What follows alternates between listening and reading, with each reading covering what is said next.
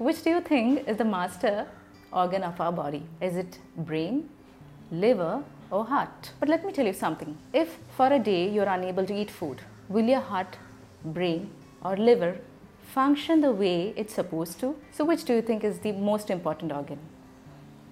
Isn't it the gut? And for the same reason, gut is the master organ. Gut is the boss. Hi all, I am Alka. I'm an Ayurvedic doctor from Kerala. My field of expertise lies in thyroid, gynecological and gut health management through the Ayurvedic way. Ayurvedically, there are four different types of gut. To name them, it's Vishamagni, Tikshnagni, Samagni, and Mandagni, which is nothing but different states of appetite in different people.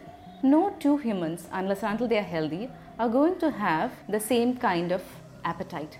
Oh, let me tell you, Agni means appetite, appetite means hunger, bhook, pasi, Veshapu, name it, you can call it, but it just means hunger, the very simple hunger. And that is how you identify the status of your gut health.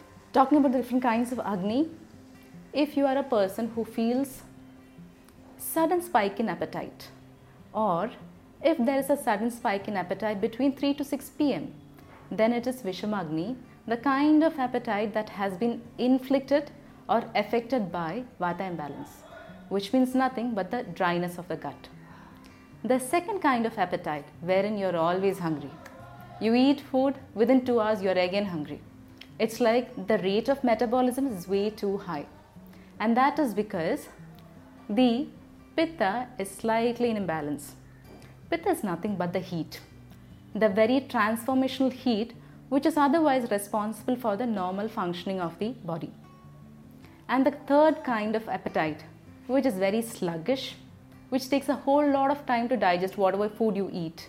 It could take anywhere between 6 to 8 hours to digest even one meal. And that appetite is mandagni.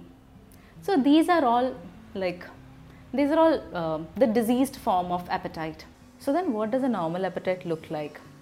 The kind of appetite which you get at the normal timings and not in between.